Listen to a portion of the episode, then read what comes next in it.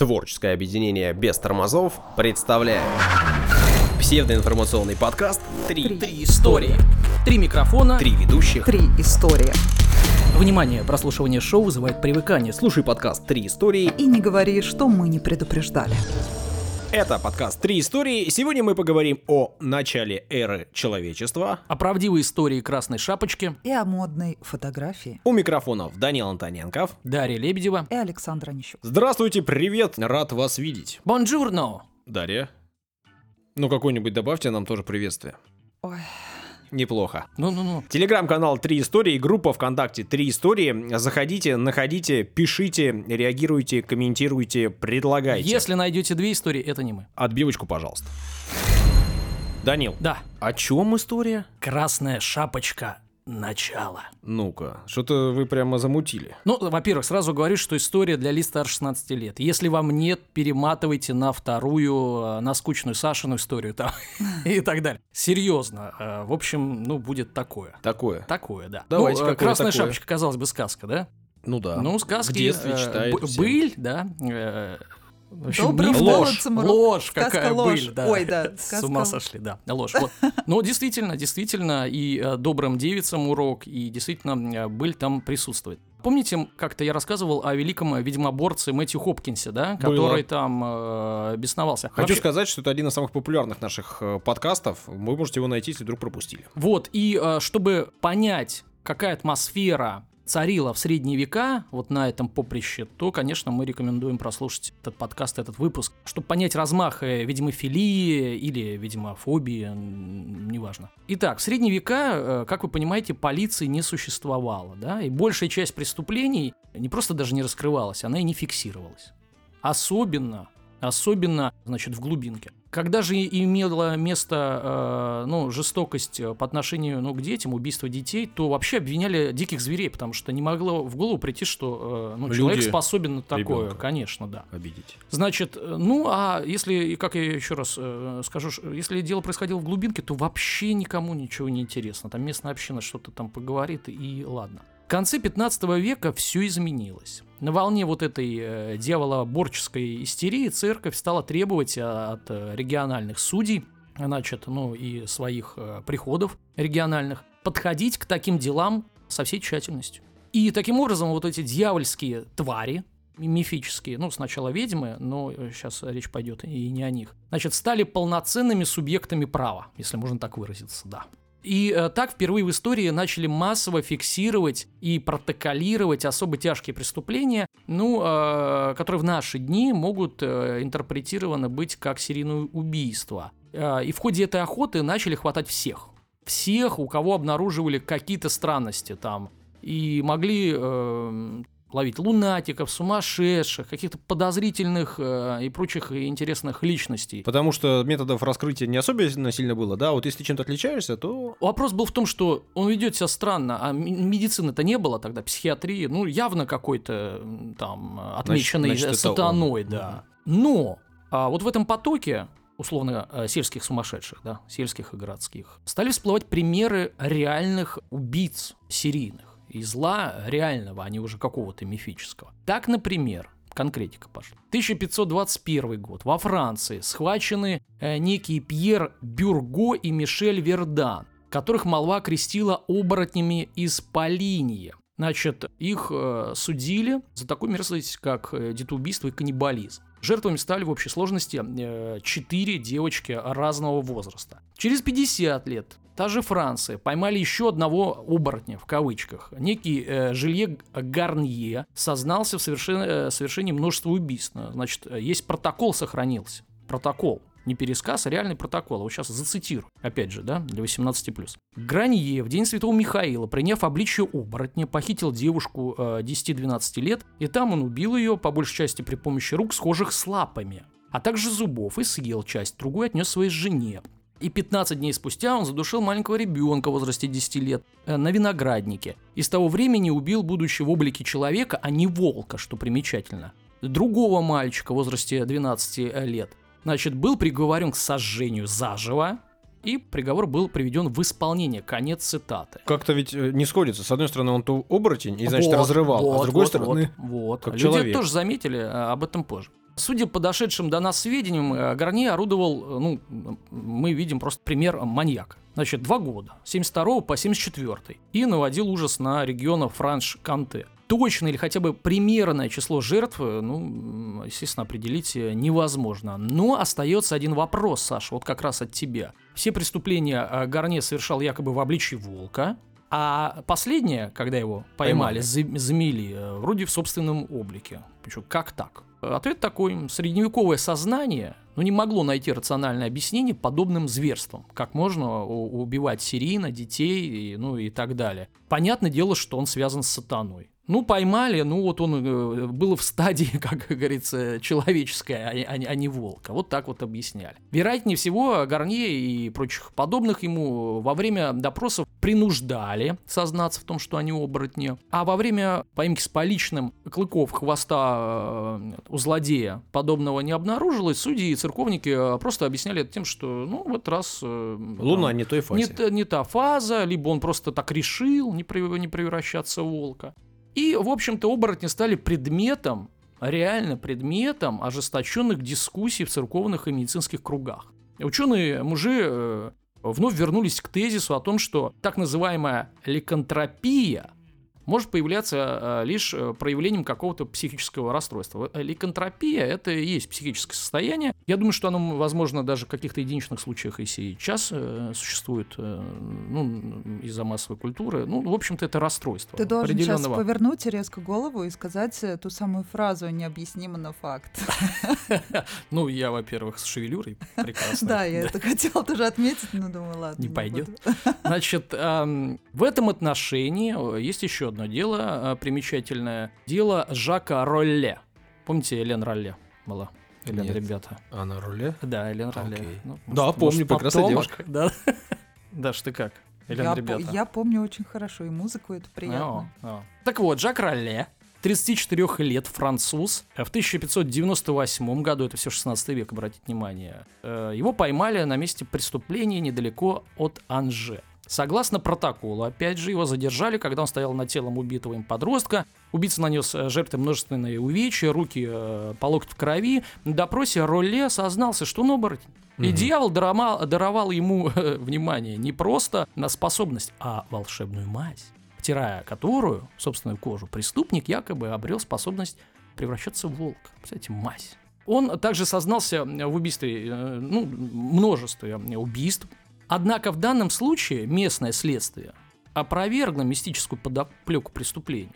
То есть не сыграла... не волк? Да, то есть э, уже маятник качнулся в обратную сторону. Более того, судья постановил, что Ролли таким образом пытался выставить себя сумасшедшим, ну как в современном мире, да, и, и сложить в себя ответственность, мол, типа я Состояние волк. аффекта, состояние ну, вот, аффекта. Состояние аффекта и, волка, и все дьявол, дьявол. Да, дьявол виноват, да. и вообще сумасшедший, где мой Наполеон друг и так далее. Ну, ну да. То есть мы, в принципе, эту картину могли бы и сейчас увидеть, да? Ну, когда, наверное, профессионалы когда, ее и встречают. Э, да, люди пытаются уйти от правосудия вот таким вот образом. И судья как в воду глядел, не желая мириться с вполне справедливым смертным приговором. То есть ему все-таки присудили, да, сказали, что ты здоров, и хватит, мази у тебя нету, не нашли, и, и так что вперед, вперед э, на костер, да, тогда, или что там было. Значит, Роле подал апелляцию в парламент Парижа. Ну тут уже все серьезно. И, да, да, продолжал настаивать, что он оборотень. И начальство, которому всегда виднее, как известно, э, не то, что там на местах, да, э, в провинции, рассмотрела ходатайство и официально признала убийцу умалишенным. Представляете? Ну, не оборотнем признала, но умалишенным. В результате смертная казнь была заменена двумя годами принудительного лечения. Потом, куда он делся? Что он там натворил, откинувшись? Этот оборотень. Ну, ну я боюсь, никого, что... никого не волновало. Наверное, лечение было такое, что после него особенно уже ничего не сделаешь. Да нет, нет, ну он уже в другие регионы ушел черт его знает. Ну ладно, а теперь вот все-таки к сказке, да? То есть вот такая... Детской, доброй, да, про бабушку, э, блины. Используй Саша, Сашину стратегию, когда, э, значит, подводка, угу, больше, истории. больше истории, да. Значит, общеевропейская вот, вот волчья истерия, по оборотням как нельзя лучше способствовала популярности ну, фольклорной истории о девочке, которая по дороге к бабушке Э, встретила вот это чудовище. Ну, оно и понятно, в сказках же что? В сказках детей учат. Ну, допустим, вот эта сказка, что, о чем говорит? Ну, не надо ходить одной, да? И И делать... верить всяким встречным Да, нехорошим. они знакомы, все верно, да. И подобная сказка в разных вариациях была распространена чуть ли не по всей Европе еще вот с этого 16 века. Далеко не в каждой версии, кстати, антагонист э, был волк.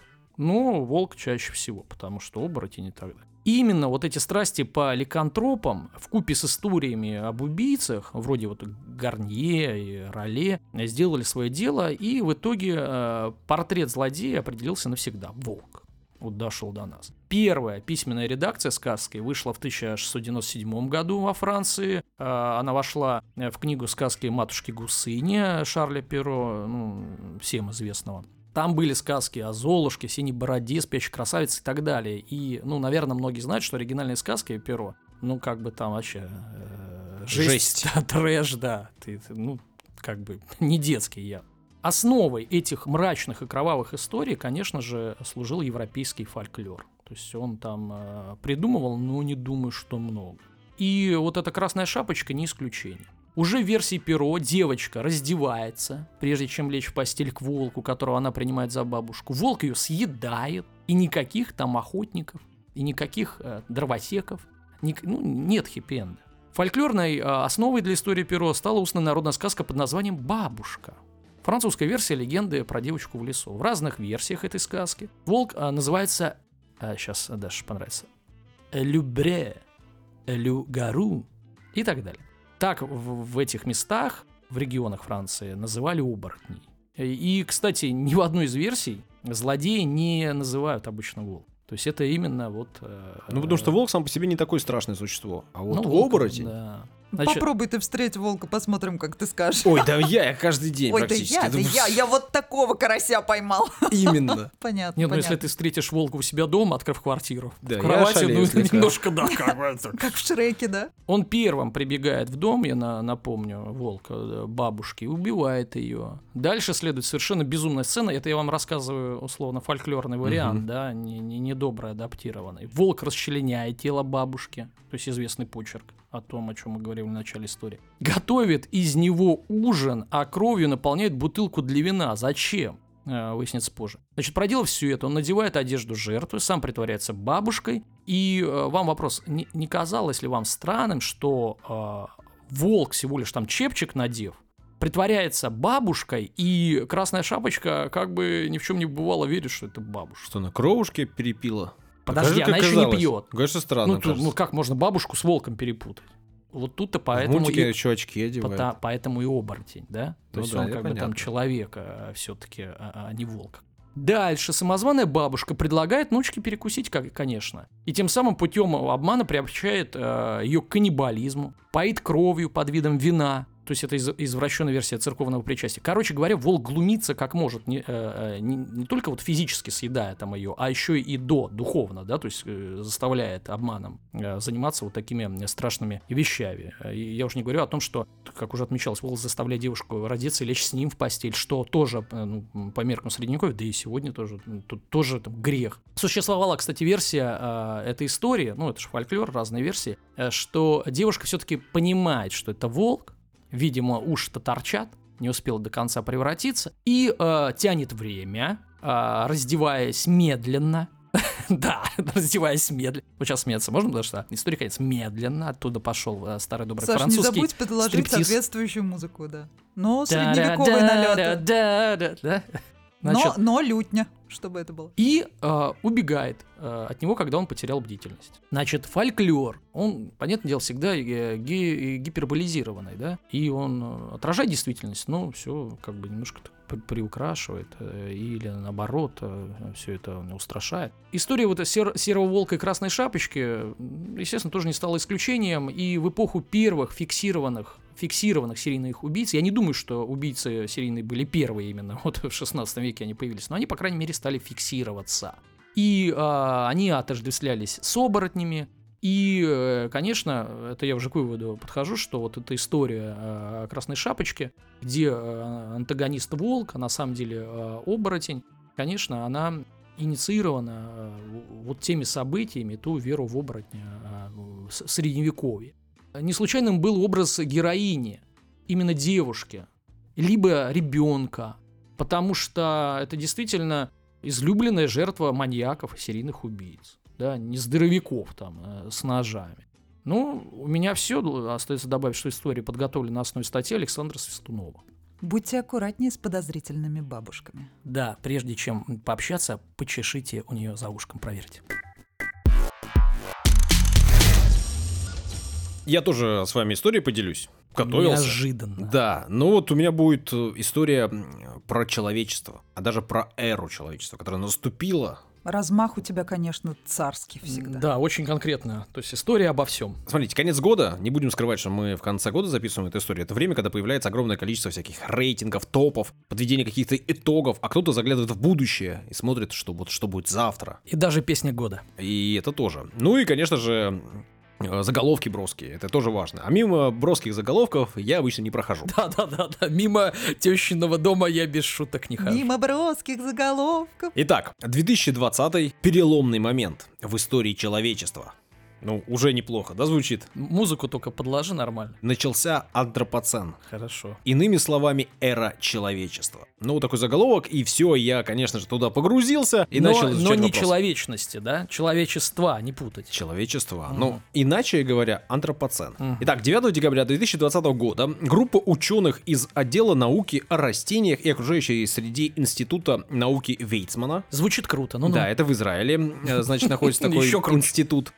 Опубликовала в журнале Nature, ну, тоже хороший журнал, всем известный, статью, в которой, значит, заявляет, что человечество стало доминирующей силой формировании облика Земли. Ну, в принципе, да, ничего нового, вроде бы. Ну, вспомним, да, сколько мусора, во-первых, э, и на Земле, и даже э, над Землей, то есть э, в, на орбите, да, летает. Ну, понятно, да, что то, что я сказал, вроде бы ничего такого, да, вы правильно все говорите, и мусор мы, и влияние человечества понимаем, но почему 2020? Ну и, как вы понимаете, ученые, которые занимаются этим вопросом в Израиле, в городе Рехават, наверное, они там и математические модели какие-то считают, и вообще подходят к этому серьезно. А я хотел бы перебить. Я Ну-ка. знаю, что большинство наших слушателей любит, когда я тебя перебиваю. Да, Поэтому да, обожаю. я иногда даже не, вроде не хочу перебивать, но должен. Поэтому я исполняю долг, перебиваю. Работа такая. Да работа такая, да. Значит, э, я забыл, что хотел сказать, но перебил. Функцию выполнил. Да. А, вот что я хотел сказать. Как раз-таки в этот вообще и э, человечество вообще должно было понять, что оно тут случайно и ненадолго, я имею в виду с коронавирусом. Появится какой-нибудь вирус, и как бы человечества не будет. Ну, сейчас это коронавирус, который вроде как там э, более-менее контролируется, ну, там, жуткое дело, но все-таки, да, не, э, не уничтожит он все человечество. А вдруг появится там лет через 10 другой вирус. Диадема вирус. Колье вирус. Кальян вирус, что? А у тебя кальян вирус. Кальян вирус давно уже, вот э, и в определенных заведениях. Ну-ну. Я несколько раз использую слово антропоцен, Так. и вы ни разу, значит, не спросили, что это. Я удивлен. Ой, Я Саша, расстроен. а что это? Наконец-то, да, подыграли то, что нужно. Значит, это неформальный геохронологический термин. Понимаете, геохронологический, обозначающий эпоху, в которой уровень человеческой активности, воздействующий на природу, играет существенную роль. Термины, они же обычно появляются, и кто-то вводит, но в данном случае он неформальный, и ввели его, пытались его ввести несколько раз, начиная там с 18 века. Если термин есть, значит он кому-то нужен. Да, и вот э, человеком, который по-настоящему стал популяризатором этого термина, начал его постоянно использовать и к месту, и не к месту, и вообще пихать всюду, ну, это я в кавычках, конечно же, говорю, стал э, ученый, химик, зовут его Паули Йозеф Круцен. Нидерландский химик, член Шведской Королевской Академии Наук, Германской Академии Естествоиспытателей, иностранный член Российской Академии Наук, ну и человек, который получил, помимо всего прочего, еще и Нобелевскую премию. Ну, член всего, что можно. Молодец. Ну, Ну, Нобелевскую премию человек Так, получил. и? То есть серьезный дядя. Ждем. Вот. и Он в основном занимался исследованиями относительно химии стратосферы и тропосферы. Мгм. Вот, а также влиянию значит, на биохимические циклы климата. Но, помимо всего прочего, занимался еще системным подходом к изучению атмосферных э, процессов, ну и вот в своих работах использовал этот термин, который я тоже несколько раз уже произнес. Да, я вижу, тебе нравится. Произнеси еще раз. Антропоцен.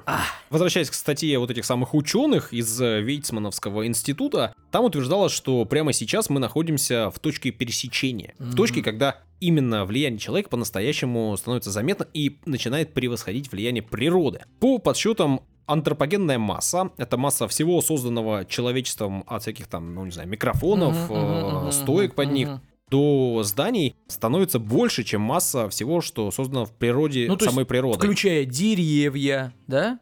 Ну, ж- Именно. ну, ж- ж- живая Именно. природа, Именно. естественно. При этом, значит, антропогенная масса, она увеличивается вдвое примерно в 20 лет последние. Вот С ума 20 лет проходит, она вдвое Но я думаю, потом скорость будет еще выше. Потом будет уже вдвое каждые 10 лет, а потом вдвое каждые 5. Вот так же все это работает. Ну, а я хотел бы обратить внимание э, на следующее обстоятельство. Вообще-то это должно напрягать. И напрягать не потому, что что-то вот этот вещизм захватило, капиталистический вещизм захватил уже всю планету, и вещей и товаров уже больше, чем живых существ на Земле. А почему? Потому что раньше делали джинсы, и мог, можно их носить два года, а теперь джинсы э, купил через э, два месяца. И так во всем. Машину раньше, да, 20 лет э, водишь, все хорошо. Теперь надо менять каждые три года. Но я к тому веду, смотрите, с одной стороны... Теперь пакет купил, а в него пакеты складываешь. Это единственное, что мы используем несколько раз. Обратите внимание, с одной стороны, человечество э, и, и его вещи, э, там, не, не одушевленные, с другой стороны, э, живые существа. И э, получается какое-то противоборство. А когда противоборствующие э, ну, э, стороны сравниваются, то есть одна, когда догоняет вторую, то что? Самоуничтожение происходит. Нет, это американская доктрина уничтожать всех, кто приблизится по э, мощи рядом. А насте- настает, по вашей версии? Нет, значит, природа нас уничтожит. Потому Ага. что а- она понимает, что если сейчас это не сделать, то Я слышу все. связку с оборотнем. Ну, ты видишь, борьба с самим собой, перевоплощение. У тебя прям никак это от тебя не оторвется. Ну, такая история у него была. Да. Итак, значит, по данным тех самых ученых, в среднем для каждого человека на земном шаре каждую неделю производится вот эта самая масса антропогенная, равная его весу.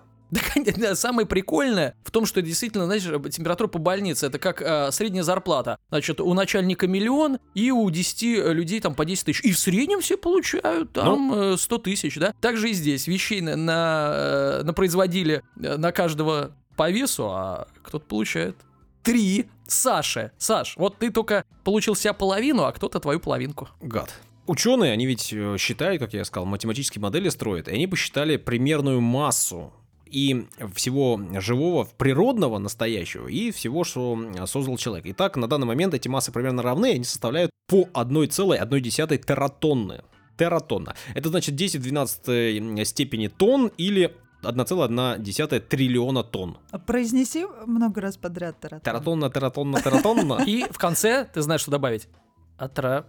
Антра... По... Цен. Таратона, таратона, таратона, тропоцен. Антропоцен.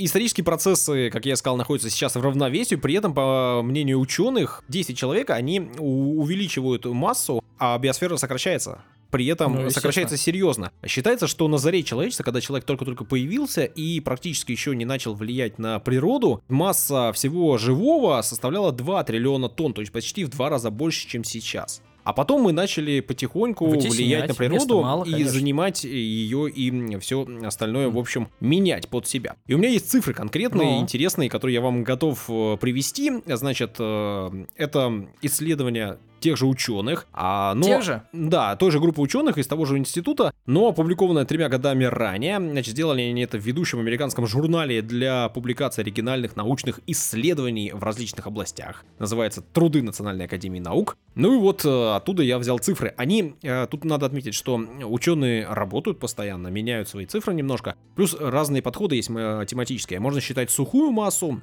исключая воду. Можно считать э, там Простонародье, говорят, жонглируют. ну, вроде того, но все же. Я поэтому цифры не стал брать э, непосредственно, беру только проценты, так будет чуть, наверное, даже проще. Мгм. При этом в основном это растения, которые зовут, живут на Земле, то есть подводный мир э, занимает э, там немножко совсем мест. Мгм. 15% от мировой биомассы составляет, как вы думаете, какое царство? Кто занимает? Ну, микробы, наверное. Бактерии. Да. Бактерии Ну, ну. занимают 15% массы, Мгм. представляете? Да. Значит, далее по убыванию, по убыванию после э, бактерий идут- Подождите, подождите. Просто есть информация в голове, поэтому не могу не поделиться. конечно, Ну, вроде давайте. как э, э, где-то слышал о том, что если э, всех микробов убрать, ну, бактерий, из вас, человека, 3-4 килограмма, да? во-во, нет, по-моему, 3-4? Да, в кишечнике живет 3-4 Нет, нет, вообще бактерий. в в теле. Там чуть ли не полмассы. Ну, надо уточнять, но, в общем, у нас тоже, мы состоим в том числе и из э, Это бактерий. норма. Ну, посмотрите, 15% значит от биомассы. Мгм. За ними следуют грибы, Мгм. дальше археи. Это одноклеточные микроорганизмы тоже для понимания, то есть совсем небольшие какие-то существа. Мгм. Далее э, протисты, Это, значит, что такое протисты? Баптисты? Пришлось, пришлось лезть в Википедию. Традиционно, значит, к протистам относят э, простейших, водоросли и грибоподобные организмы. Ну, то есть тоже что-то небольшое. Только после этого идут животные, и потом уже вот за нами, за животными идут вирусы. Вирусов Мгм. на самом деле совсем немного. Мгм. Там не столько, сколько бактерий, а страдаем мы от них, видите ли, мгм. посильнее. Значит, что еще? Э, стоит отметить, что насекомые, да, например, которых огромное количество видов разных, они вообще ничтожную массу занимают. То есть Они практически вообще ничего не весят. в Они массе. легенькие. Ничтожество. Да, мизерно мало весят они. Значит, при этом э, биомасса человечества, тут, тут прям интересно, стала намного превосходить биомассу других млекопитающих. Прямо это серьезная разница. А Для понимания, сейчас мы примерно, мы это люди все вместе взятые, если их нас э, на одни весы поставить, мы будем весить 60 миллионов тонн. Вот все люди весят 60 миллионов тонн. А после Нового года? 65. А при этом э, млекопитающие, дикие животные, 100%. весят всего-навсего 7 миллионов. Мгм. А мы 60 миллионов, понимаете? Мгм. При этом, если э, взять и посчитать наших животных одомашненных, а это в первую очередь, конечно же, крупный рогатый скот и свиньи, И кошечки. то вот их 100 миллионов. Котята. Понимаете, 100 миллионов мы коров и свиней м, э, тонн. Ну их имеем. даже кушать же надо что-то. А вот этих диких всего 7 миллионов. Значит, ну, примерно та же ситуация с э, птицами. Мгм. Если посмотреть массу всей птицы, живущей на планете, окажется, что в три раза больше нынче куриц, Конечно. чем Саш, у всех тебя вместе новая кличка Ной. Я, я не могу молчать. Ной, не ной. Да. Ну. Э, Ной не ныл, и ты не ной. Да, но если взять вот э, этих самых э, людей-людишек и вот этих всех, кого мы одомашнили, скот до всяких куриц, то получается, что мы э, все вместе превышаем э, массу всех позвоночных вместе взятых, за исключением рыб. Вот только рыб больше, чем нас. И даже динозавров. Они же вымерли, они сейчас вообще мало чего весят, они там одни косточки. от них Ну остались. нет, но это же земля полая, они ушли туда. Не в курсе, что ли? Нет. Это какая-то новая теория? Конечно, полая земля. Все туда ушли. Она же земля плоская и полая, понятно? Плоская и полая, хорошо. Что еще? Пример нашего влияния на биомассу. Очень простой пример, который вы все знаете, это китобойный промысел. Так-так. Чтобы вы понимали, им не так долго занимались, да, потому что, ну, нужно было суда соответствующие, ну, я имею в виду таких промышленных масштабов, Вот да? только хотел сказать про китов, что они самые большие. Это же так, это же уникально. Ну их мало. Да, их... они просто огромные. Это моя мечта увидеть кита. Я хочу увидеть кита. Ну, вот мы же знаем, что они иногда на Финский залив заплывают киты. Мы же об этом тоже рассказывали в одном из наших Мы выпусков. говорили Нет, про мы других. говорили про дельфинов. Да, И про а я говорю про тех редких китов, которые, помните, как в фильме «Изгой», что аж страшно вот в этом открытом водном пространстве, когда он поднимается, аж прям до мураш. В Выборге кита видели. Я вам напоминаю. В нашем Ну, подкасте. Переслушайте. был. Дарья, По пожалуйста. Выборгу кита водили. В пять раз уменьшилась масса всех млекопитающих водных, ну то есть вот этих самых китов в первую очередь, э, в связи с деятельностью человека. В пять раз, понимаете? Ну то есть огромное влияние. Ну и э, что еще? Что еще нужно рассказать? Понятно, что вот эта вся масса, которая прирастает у нас, конечно же, это не крупный рогатый скот, не свиньи, и даже не курицы. Прирастаем мы в первую очередь за счет э, строительства. Мы добываем полезные ископаемые и строим из них, строим, строим, Не, строим, ну надо строим, различать строим. биомасса и неживая, да? Что-то масса? не полезное. К антропогенной массе относится все, что мы делаем. И то, что мы производим, А, и, и живое, неживое. зда- здания. да. Понял, ну, конечно же, если здание исключить, то понятно, что растения, деревья, леса, они займут большую часть А если массы. коровок исключить и куриц, э, мы все равно круче. Да, круче всего на свете. Корова. Буренка. Немножко еще вам расскажу. Если вам кажется, что ну, влияние на природу такое, оно понятное, очевидное, есть и менее очевидное, которое меня вот просто поразило, удивило до глубины души, так сказать. Значит, пример простой. Так. Опять ученый. В этот раз его зовут Роберт Хейзен М. из э, географической лаборатории Института науки Карнеги. Ну вот это интересно. США, Вашингтон. Значит, в своей работе, опубликованной в журнале «Американский минеролог», есть такой журнал, уважаемый. Значит, он сообщает, и я буду вам э, прям читать, что он сообщает. Саша, все уважаемое. Ты меня уважаешь. Американский А мой минеролог. журнал? Все серьезно. С момента появления человеческой э, добычи полезных ископаемых и обрабатывающей промышленности, особенности после появления э, революции, да, промышленной революции, которая случилась в 18 веке, минералоподобные соединения пережили знаковые события в разнообразии и распределении вследствие всепроникающего воздействия человека и деятельности его. Все проникающие. Красиво сказал. За э, последнее время, за то время, когда мы стали и добывать э, разные минералы, и изучать их, появилось 208 новых минералов. Их создали мы, наша деятельность, привела к созданию еще 208 новых минералов, которые не было до ч- Ну, все человечества. правильно, а следующие создания про- после нас, доминирующие, будут э, из этих минералов что-то полезное делать. Вот, понимаете, какая штука? Ну вот, например, очень простой пример, э, значит, называется этот минерал абхурит. Мгм. Абхурит. Он э, относится, значит, к чему? К хрупким, выглядит он такой, как хрупкие шестиугольные пластины, кристаллы такие пластинчатые. И появился он э, очень просто. Э, Простое чистое олово перевозили на кораблях, корабли затонули, и получилось воздействие чистого олова и воды, которого в природе не бывает, просто Мгм. чистого олова не существует. Мгм. И вот э, морская вода соленая и чистое олово привело к появлению вот этого И абхурита. тысячи детей недополучили оловянных солдатиков. Печаль, тоска. Котятки.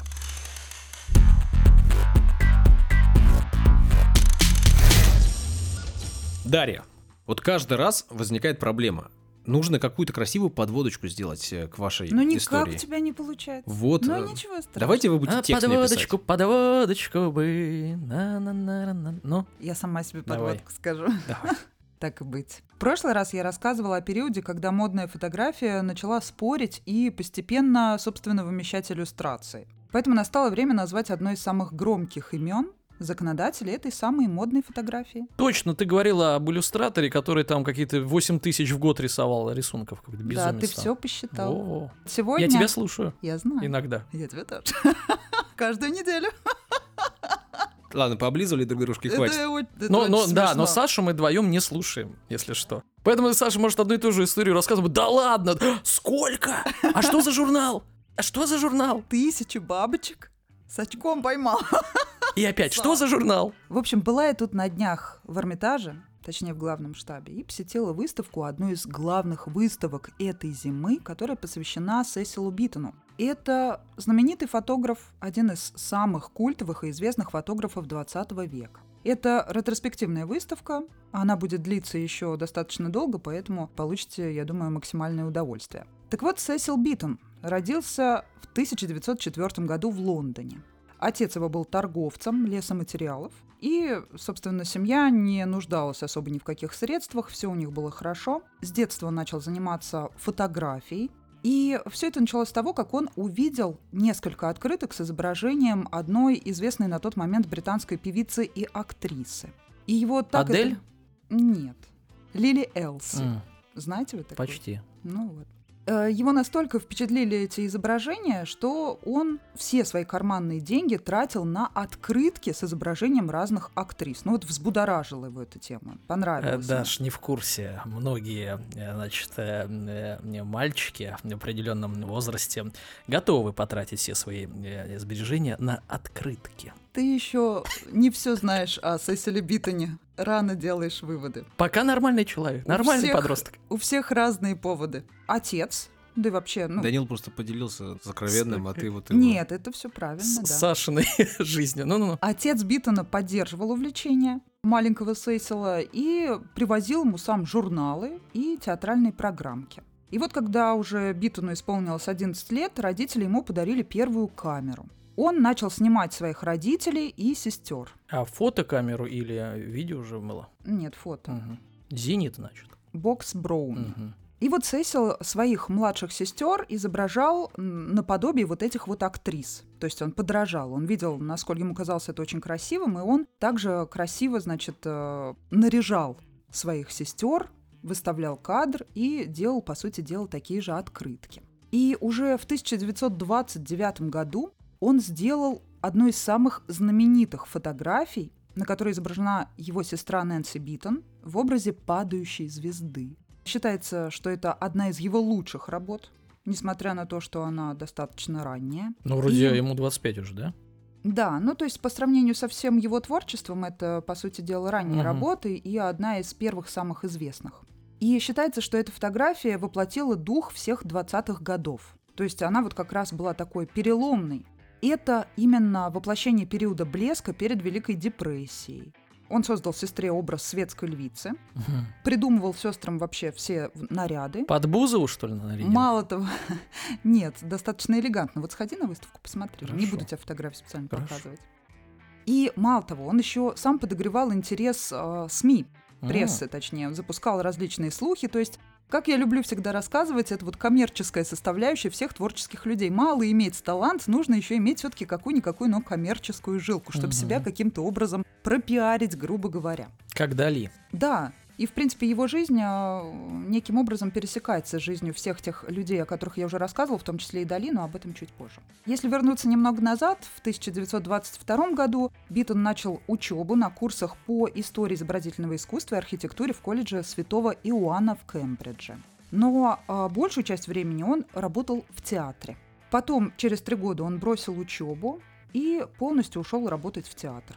Его, причем первая полноценная выставка фотографий в Лондоне оказалась невероятно успешной и уже стала поводом к заключению первого выгодного контракта. Его пригласили быть штатным фотографом одного издательского дома на тот момент известного. Причем успех к нему пришел быстро и по обе стороны океана, то есть он фотографировал и голливудских актрис, певиц, и представителей британской королевской семьи, ну то есть он сам из Британии, как я уже сказала. В 1934 году он а, сделал фотографию княжны Натальи Павловны Полей, которая была внучка Александра II, и она эмигрировала из Советской России после того, как ее родственников от отца и брата а, большевики убили. Она, как и многие схожие с ее судьбой женщины, начала работать манекенщицей, появлялась на обложках различных модных журналов, в том числе Vogue, в Голливуде снималась. Ну, то есть за станок не пошла, да? Да, ну, кстати говоря, ей прочили такой расчетный конкретный брак, но вышла она замуж, видимо, по интересу, по любви за кутюрье Люсьена Лелонга, а должна была быть замужем за Георгом VI. М. Но девушка была непростая, она была известна своими романами. Вот тут начинаются все легенды, все имена, все они вот в одном котле варились. С кем она крутила романы? С- романы? Со всеми танцорами известными на тот момент, с писателями. Жан Кокто, Антуан де Сент-Экзюпери, Мгм. Эрих Мария Ремарк, все нам знакомые А Чарльз. Лаки Лучано был? Его в списке не было. Причем, вот насколько Биттон делал уникальные фотографии, они выглядели достаточно просто, элегантно и в то же время необычно. То есть вы никогда не догадаетесь, на фоне э, какого предмета сфотографирована эта леди. Она снята на фоне сетки от матраса. Но когда вы посмотрите на эту фотографию, вы никогда не догадаетесь, не поймете. А Потом тоже одно из самых да, громких... это очень элегантно. А ты фотографию увидишь и поймешь, что это выглядит элегантно. Я понял. Ты бы не догадался, что это сетка от матраса. В том-то и суть. В этом и заключается талант. Магия. Это творчество действительно человека. магия. Еще одна громкая история, которая запечатлена на фотоснимке, случилась в 1937 году. Тогда Биттон сделал фото Уоллис Симпсон, которая на фотографии в платье с лобстером от Эльзы Скиапарелли и Сальвадора Дали. Это разведенная американка, на которую разгневались э, все жители Британии. За что же? А за то, что будущий король Эдуард VIII ради брака с ней отказался от престола. И вот после того, как а, вот эта новость попала в- к прессе, Сесил Биттон стал ответственным за ее публичный образ. Кстати говоря, она была не очень фотогеничная, у нее были достаточно грубые черты лица, и- но на фотографии, конечно же, она выглядит очень утонченно. Ну, придворный фотограф, В понятно. 1939 году он делает фотографию известной писательницы Гертруды Стайн. Во время объявления войны он гостил у нее на вилле на юге Франции. И вот, кстати сказать, в ее дом были вхожи все самые знаменитые писатели, деятели искусств, художники того времени. Это невероятное что-то. Она дружила с Пабло Пикассо, э, как она сама, значит, утверждает, он был, утверждала, что он был одним из ее ближайших друзей. Ей принадлежит авторство термина «потерянное поколение», который взял Хемингуэй в качестве эпиграфа к своему роману «И восходит солнце». И, кстати говоря, в книге э, Хемингуэя «Праздник, который всегда с тобой» можно найти отсылки ко всем событиям вот э, этого века и погрузиться в атмосферу того времени. Вот эти встречи художников, писателей у Гертруды. Вуди Аллен, по сути, на мой взгляд, снял фильм «Полночь в Париже», именно вдохновившись этой книгой. В сентябре 1939 года в своем дневнике Биттон написал «Чувствую горечь и стыд. Эта война как будто придумана специально, чтобы подчеркнуть мою абсолютную никчемность. Я такой неумеха, что добровольцем меня не примут. Что еще я могу сделать? Ну, попробовать, наверное, да? Да. Все-таки. Тем Примут, не менее, не несмотря переживай. на то, что несмотря на то, что он это написал, и как мы уже поняли, это был утонченный человек, а, он начал работать на Министерство информации Великобритании и в начале войны создал живую хронику Лондона под бомбежками. В одном из госпиталей Биттон сделал фото раненой девочки, и этот снимок попал на обложку главного мирового иллюстрированного издания журнала Life. В 1942 году вместе с войсками Второго фронта Биттон отправился в Северную Африку, а потом путешествовал по Ирану, Ираку, Сирии, Индии и Китаю. Делал портреты военных. И это время, особенности этого времени, не дали ему остаться в стороне.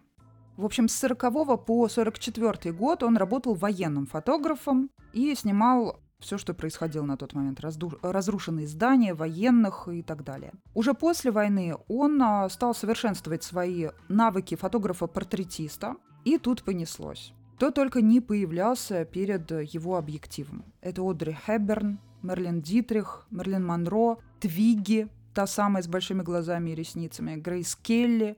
Э, И, кстати говоря, в его исполнении создан тот самый знаменитый профиль Барбары Стрейзенд. И вот, несмотря на то, что он голливудскую красоту Биттон не очень любил, в Мэрилин Монро он нашел что-то особенное. Он нашел в ней некую вот эту легкость, непринужденность, элегантность. Не он один, Кеннеди тоже. Да, он ее изобразил очень деликатно, очень нежно и очень красиво. В 1953 году он стал автором официального портрета королевы Елизаветы II. То есть Даня очень правильно заметил, он действительно был, по сути, придворным фотографом. Но, как подчеркнул директор музея э, Виктории и Альберта, ни один из других фотографов, снимавших королевскую семью, не обладал сознанием того, что призван запечатлеть ход истории, и не смог облагородить свои модели с таким бесподобным изяществом, что является фактом, если вы посмотрите на фотографии, сделанные Биттоном. И хотя он был известен как фотограф, он также занимался и иллюстрированием, и дизайнером был сценических костюмов. Его проекты для постановок «Моя прекрасная леди» в 1956 году и «Жижи» в 1958 по сути определили гламурный облик эпохи. Благодаря участию э, в этих постановках он стал обладателем статуэтки Оскара за костюмы художественное руководство. Кроме этого, понятно, что множество обложек Vogue, и за свою карьеру э, Сесил Биттон получил четыре статуэтки Тони, был избран членом Королевского фотографического общества Великобритании и даже посвящен в рыцари. Он умер в 1980 году, но в Англии его до сих пор очень любят. Можно сказать, что даже есть культ Биттона, его очень уважают и считают законодателем, родоначальником фэшн-фотографии. Считается, что стиль Биттона ознаменовал собой эпоху перехода от мира старой аристократии к миру молодежи 60-х. Для меня Сесил Биттон – это однозначно лаконичность и блеск. Три истории рассказано. Поделились мы с вами тем, что нашли интересным. Вы согласны? Это Да. что-то интересно? Да. Да. И вы поделитесь с нами своим мнением. Напишите, понравилось вам, не понравилось, чего бы хотели добавить или чего нужно вырезать. Тоже пишите. Все это можно сделать э, в нашей да, группе. напишите, добавлять ли в друзья Даши оборотня. Вконтакте это можно сделать. В нашей группе три истории. Вконтакте одни оборотни. Либо в телеграм-канале три истории. Это можно сделать там. Заходите, делайте, пожалуйста. Больше ничего сказать я сегодня не хочу, кроме того, что попрощаться с вами. Пока-пока. Всего хорошего. До свидания.